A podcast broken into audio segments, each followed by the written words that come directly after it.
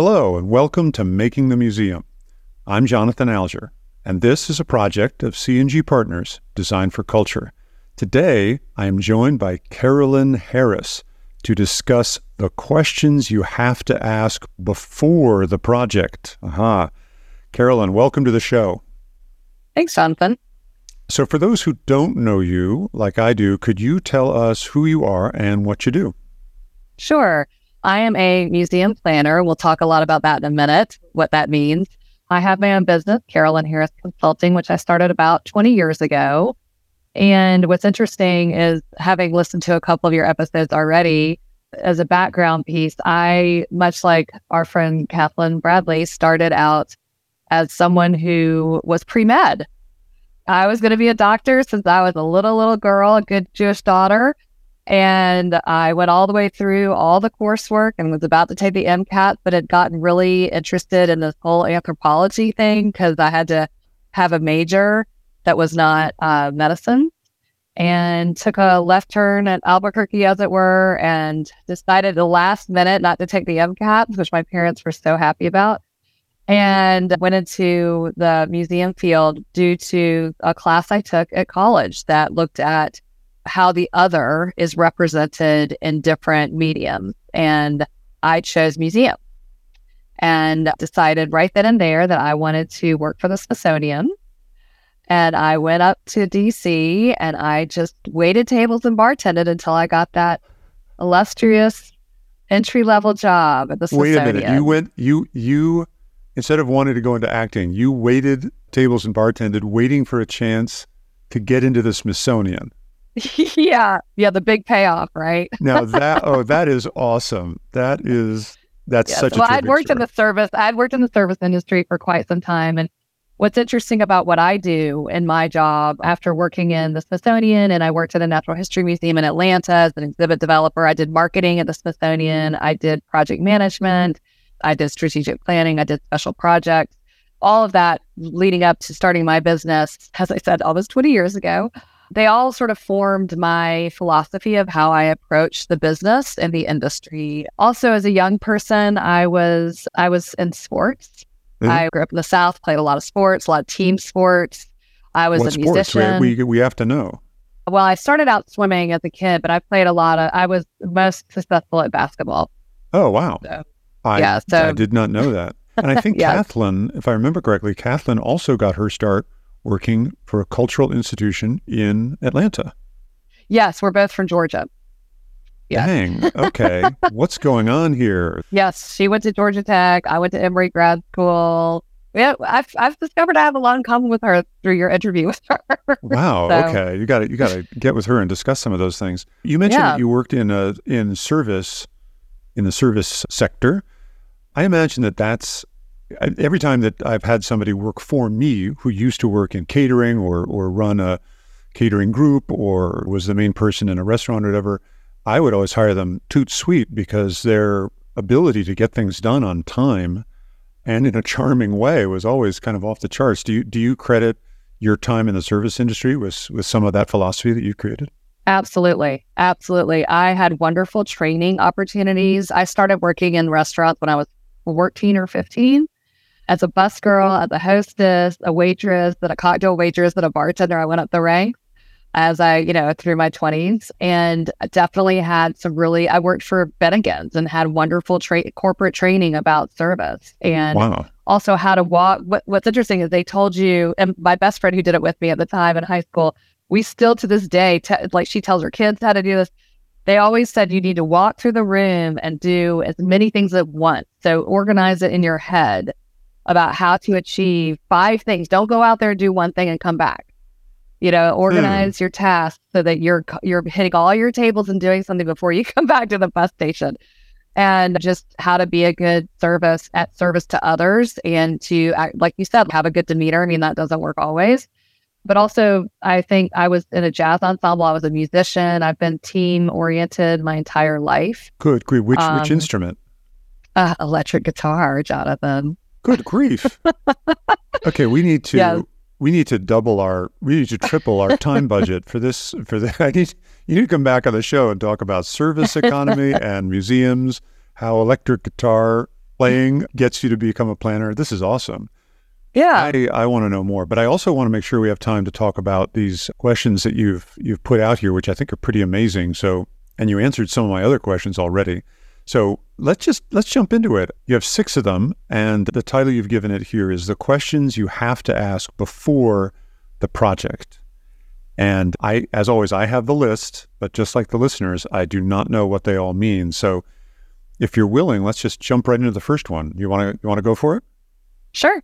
All right. So number one, a master plan comes before design, but what comes before a master plan? Now you've got me wondering here. Yes. Well, I think some of our questions that we'll talk about in a minute answer that question mm-hmm. a little bit in more detail. But really, it's the pre planning, it's the getting your your purpose together, your team together, and, and we'll talk about what that means in a little bit. But it's really not just running out and saying, oh, I want to build this museum.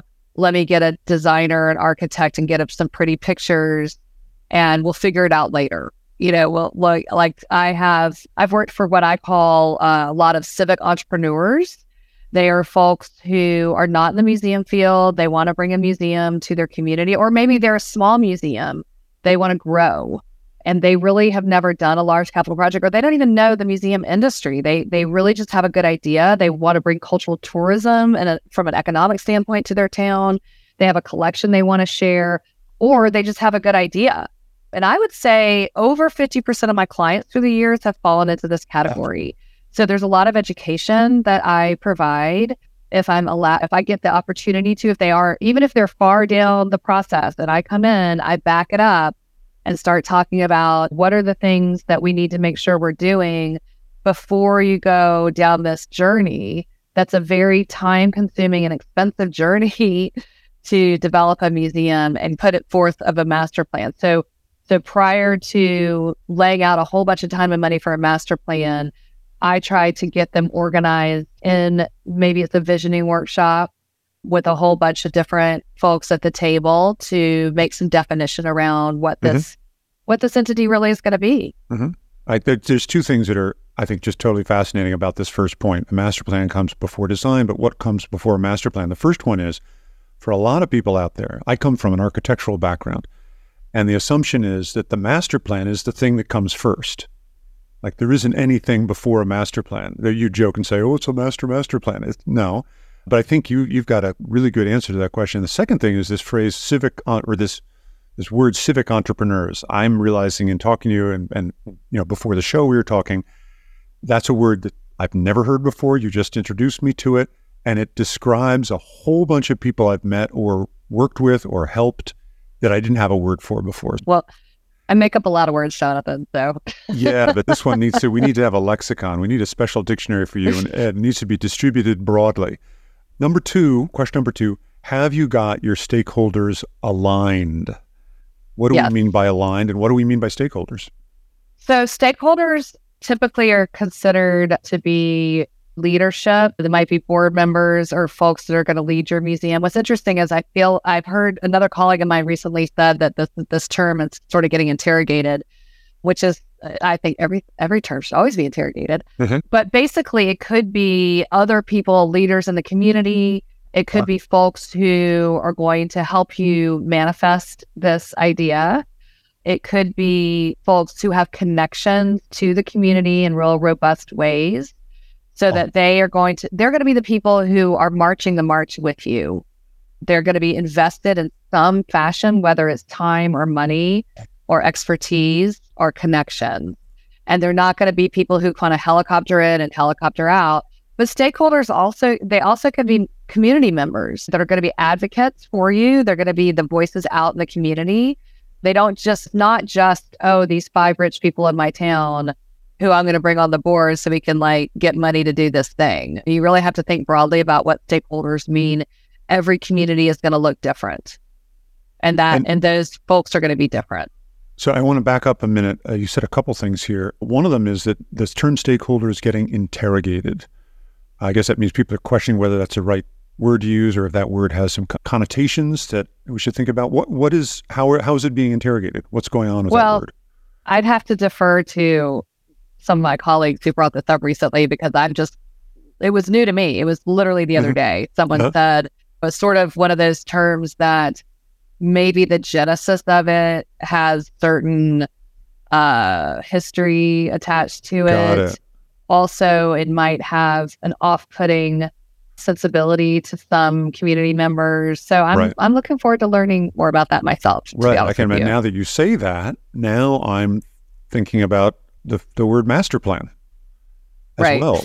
Right. and yeah, I think it's really I think it's really fascinating and important to think about the words that we use because they have words have an impact. The other thing I wanted to ask is you use the word community a bunch just now, and our next point is about community. Can you define in your terms professionally what you mean by community when you're talking to your clients? What what is the client's community? Is that just the people who live nearby, or is that the visitors who would come from far and near? What what does community mean to you? I think it's it means a lot of things and it, it it means different things for different areas. It could be an intellectual community. Yeah. If you're if you're a scholarly exercise, it could be the intellectual cohort around an, an activity. It could be the people who live next door, your neighbors, your physical neighbors.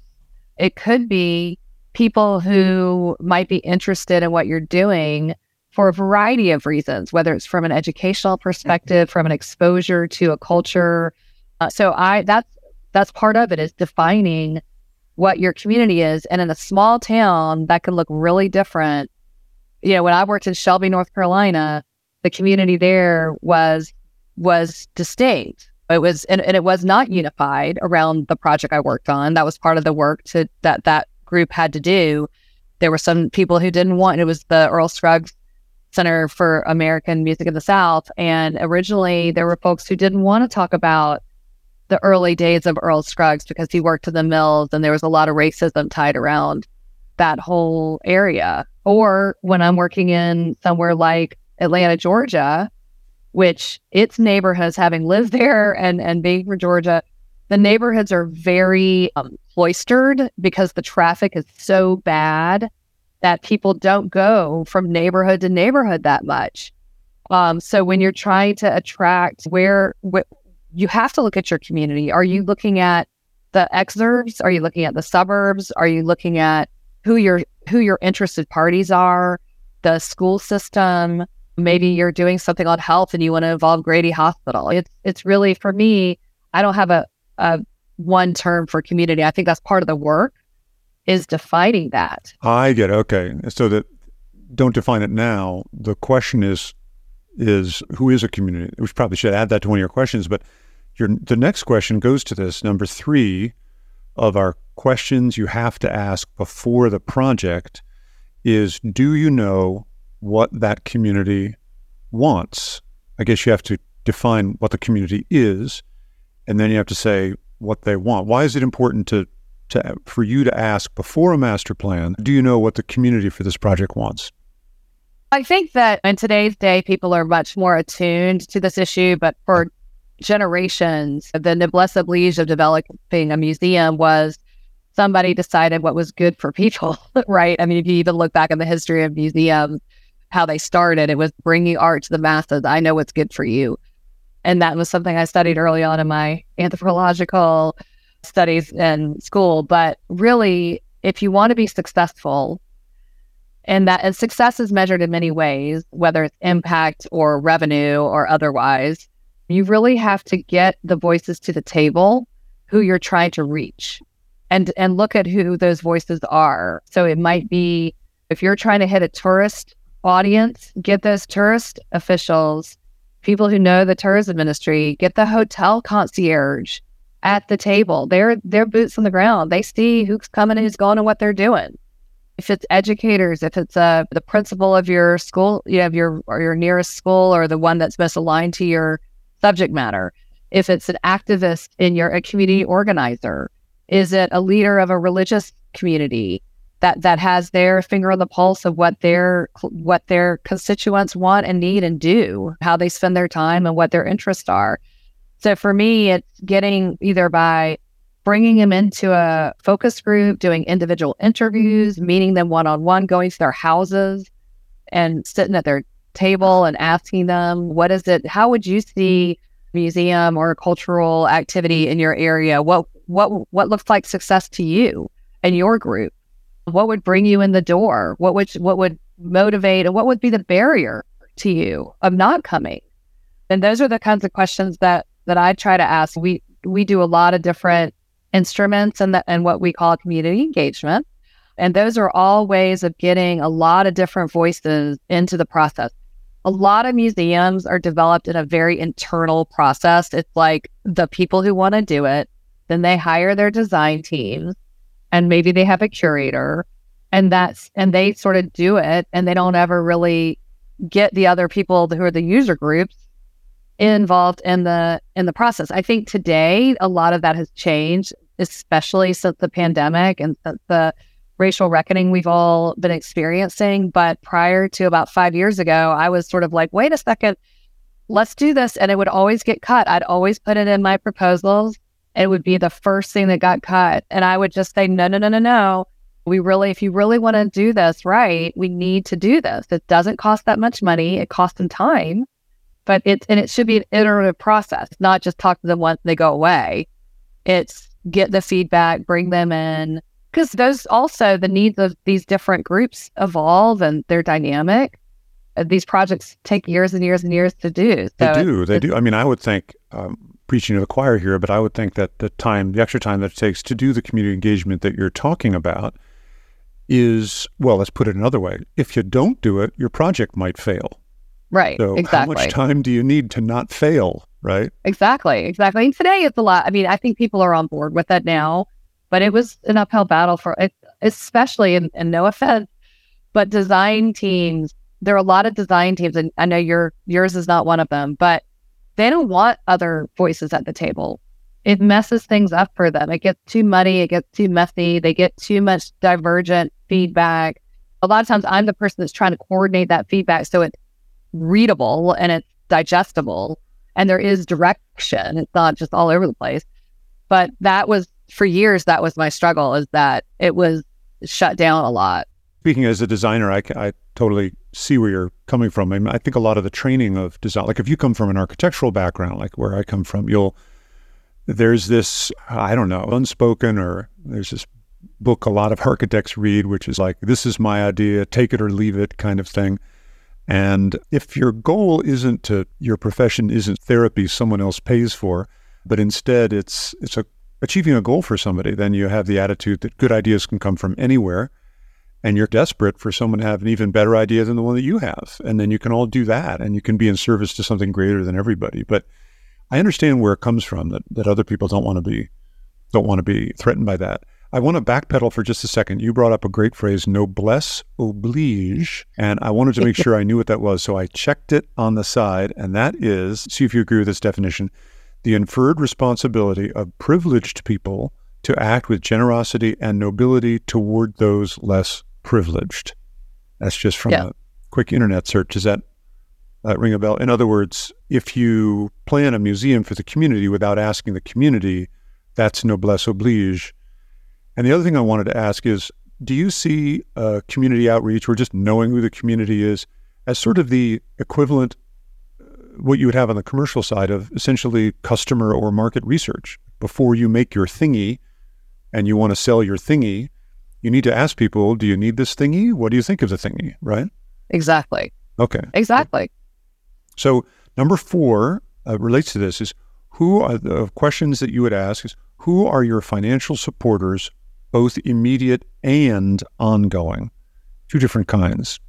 Right. So, in that process, in the early pre planning, planning, when I'm looking at who to bring to the table, I always try to include someone who has a finger on the pulse of the financial support. So, it could be a family foundation, it could be a banker, it could be someone who has has had the experience of funding a cultural project in that area before. So they have experience, they know how people fund things because, and that's from just like you said, two parts. One is the capital part, which is building said project, and the other is running the project because many of my clients oftentimes don't think about who is going to run this museum when it opens and how are we going to pay for that?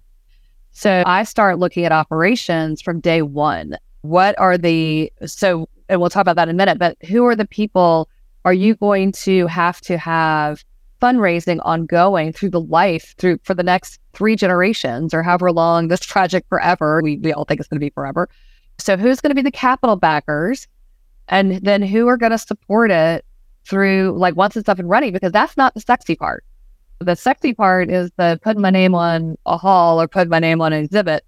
Not the sexy part is paying the utility bills and paying the staff and paying for programs. Oftentimes you can get funders for programs because again, that's a little bit more attractive. But but start asking those questions from day one. It's it's not like money just magically appears for any of these projects and even later it's harder. So, a few questions there. Uh, you mentioned have someone with their finger on the pulse of financial support at the table during the pre planning planning. Are you talking about an actual funder, someone who will actually fund the project, or or could it be someone from the town or someone that the, the founders know who have funded something before and can at least talk about the fact that you need funding? Are, are both of those good? Yeah, either or and. Somebody somebody you know. who's got some experience. Okay. You also mentioned a phrase I caught there fundraising for life, which before the show we were just talking about. So I'll ask, I'll phrase this in the form of a question. In order for a museum to survive, does it have to fundraise from for life, sort of continuously, or is there? Yeah, are there museums out there that don't need ongoing fundraising somehow? I think the majority, 90%, in my experience at least, and uh, granted, I have a domestic US experience. I will caveat all this to say that I don't work internationally really. Mm-hmm. So I don't know what the, the financing arrangements are internationally. But I will say that from my 30 years in the business, unless you are even the Smithsonian, I mean, when I worked at the Smithsonian, every year the budget got cut. That was federal appropriations. And every year the fundraising had to grow and even the state museum. There are some municipal and state museums that will get funding, but that will come and go as the economy comes and goes. So it's very, very rare. There, I did work. I did some work for the Sixth Floor Museum in Dallas, and they were unusual in that they got four hundred thousand visitors a year in a in, in a space that you'd be surprised they could handle they had such a huge revenue that they really had never fundraised until they were starting to look at making some changes and doing some other things. That's incredibly unique. And a lot of museums and their nascent stages and these projects think, well, I don't want to have to fundraise. I want this revenue model. Like when we start looking at revenue models early, I want my revenue model to be plus. And so I don't have to have someone fundraising all the time. It's almost impossible. Got it. Um, Got it as I found. So, just real quick definition jargon, police Capital costs versus operational costs for our listeners. Capital costs are all the money that is sunk into creating the thing to begin with. That is money just spent to create the capital, the physical thing. Operational costs is what happens after opening day when you actually have to operate it, and that's different from capital costs. Let me do a quick station identification, then we'll jump to our last two points. If you are just joining us, you are listening to Making the Museum. I'm Jonathan Alger. This is a project of C&G Partners Design for Culture. I'm talking with Carolynne Harris about the questions you have to ask before the project. We were just about to start with with got two more. Question 5, how many staff can you support and how will they get paid? That sounds pretty right. important. Yes, it's pretty important, and people don't think about it. it. It's sort of connected to our last question. I started to mention it a little bit. If you have an organization and it's a staff of four people and you feel like you can grow to a staff of 10 people, let's build an experience that can be managed by a staff of 10 people. If you don't start thinking about that from the very beginning, and you build a, someone will have great aspirations they come up with this great design mm-hmm. a building that's really big let's say it's expensive to run and then then they're they're starting to fabricate and build and they've broken ground and then they start looking at the staff and they realize that they need a staff of 25 now you're really looking at some big fundraising potentially or some revenue drivers that you're going to have to really create So I always look very, very early and ask those questions. Are, are you going to be a big museum? Are you going to be a small museum? And if you're going to be a small museum, let's build a small museum. And that's been, that could be something that really shocks people because they're so aspirational and there's, and again, it's the sexy part of building the museum. The running the museum is not the sexy part, but that's really what, and also what does that model look like? If you are an organization, uh, one of my fa- favorite things, i I know you hear this all the time too, is, oh, I want updatability. I want to be able to update this all the time. I want to design this to be updatable. And then you look and you see, well, they have no operating costs to update it every year. Like, and so I asked the question, do you do you want to put hundred thousand dollars every year to update this technology, to update, to have a new film, to have a new interactive? Do you have the staff person that's dedicated to updating this all the time? And and that's a that could be and then they'll say no. And I'll say, well then let's not build it. Why spend the money if you're not if it's gonna sit there?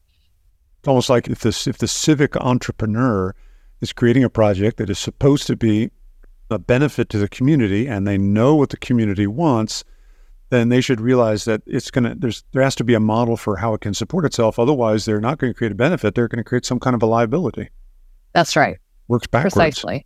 Yeah. Precisely. Yeah. Like what is your programming? If you're gonna be a very programming centric uh, organization, let's beef up and pay them well, the educators and the programming folks, and not worry about whether you have a chief curator. Like maybe you're not going to need a chief curator because you're not going to be curating things all the time, but you're going to be programming in the in you're going out to the schools, you're bringing the schools in, you're doing community programming, you're you're a hub for your community.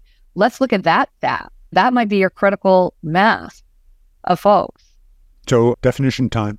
Programming for our dear listener, of course, here does not refer to computer programming. That refers to having programs, which could be events or lectures, evening activities, or as Caroline was just saying, going out in a bus to schools with, with content from your museum or or whatever it is. And speaking of whatever it is, question number six is a real shocker. I'm glad we're leaving it for last. Question six that you would ask the questions that you ask for the project is should there even be a museum? I almost want to let some silence happen after that question, but let's let's answer the question or or or say why you why you ask that. And ha, do you have examples of situations where you actually told your client there's you it's this is great, but you shouldn't have a museum, it should be something else? Yeah, or or what does that museum look like? I mean, I think the word museum and the idea of a museum is for some, it is a harbinger that their community has arrived. Okay, I felt my my my city, my little town ha- finally has a museum. We are we have culture. It's looked at as this sort of like beacon on a hill. For others, the museum is a, as a dusty kind of old vestiges of of patriarchal society. So it just depends on your perspective. However, people oftentimes think that they want to that the museum is building a museum is the answer to bringing education or culture or information to their to their community. Well it may not be. I i do these visioning workshops like i mentioned and oftentimes with bringing all these voices to the table including looking at all the stuff we've talked about today the answer can be no that there there isn't the capacity for fundraising for this particular idea. There isn't enough interest one of the ones, and sometimes we come up with a great idea, but it just doesn't go anywhere because they can't get the support behind it. I've I've worked for a hospital down in Chester, Pennsylvania when I lived in Philadelphia that happens to have a seminary that was a Civil War hospital that then turned into the seminary where Martin Luther King Jr. did his studies. So it has a far reaching history. It's part of the hospital campus. They didn't know what to do with it. It was falling down and they wanted to preserve it. They're like, let's make a museum. So I pulled together all these folks in the community. And this is especially interesting because it literally had railroad tracks that on the other side of the, it wasn't proverbial, it was real. There was a, there was economic disparity around this site. There's a very rich hospital system. At any rate, we came up with this idea that it would be not a museum, it would have interpretation in the site because the site deserved it, but it would actually be a site where people would go have training.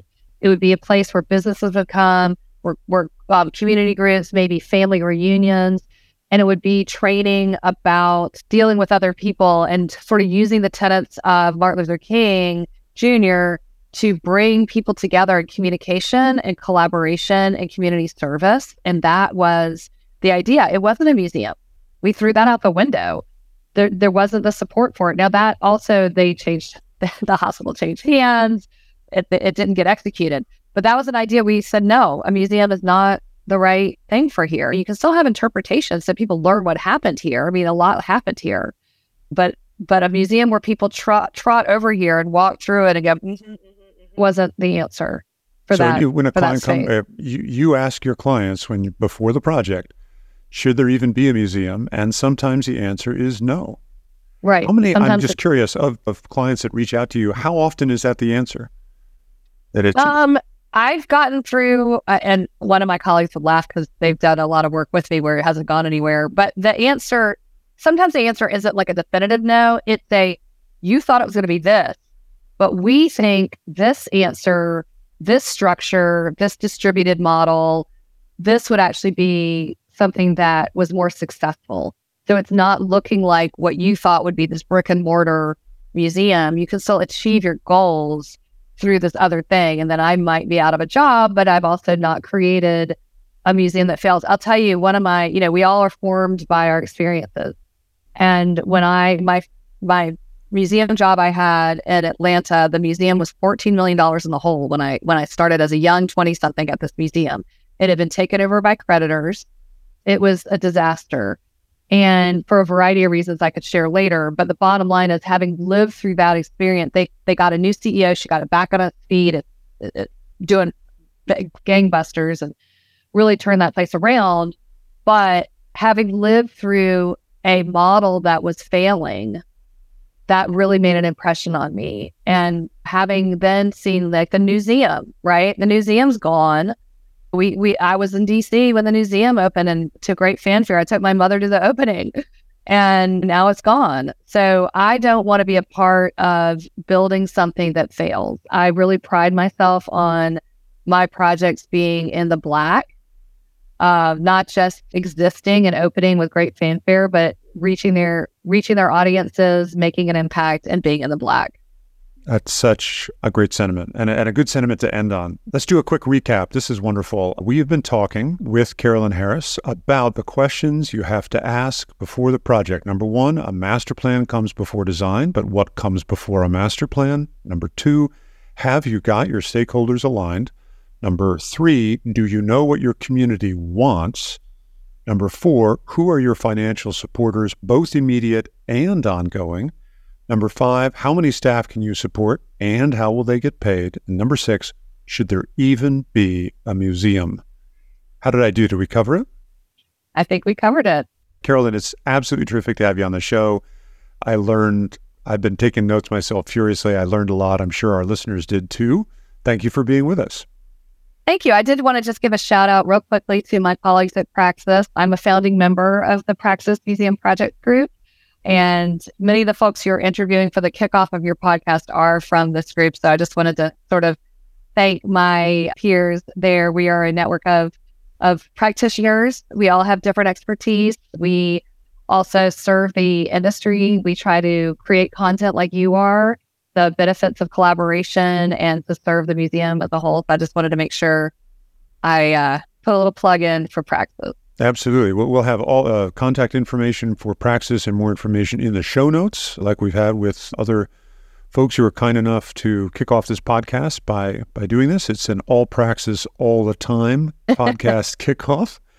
And what? But if, if folks want to get in touch with you, I mean, I would just say, well, the first thing is you should do is the first question you should ask is, can I hire Carolynne Harris? We got to get her in the in the room right away. What's the best way for them to do that? Website or LinkedIn or email? Yes. Um, email. It's uh, let me spell my name because it's yep. spelled a little wonky. Right, it's right. C A R O L Y N N E Harris, and my Carolynne Harris at Gmail or Carolynne Harris Consulting dot com.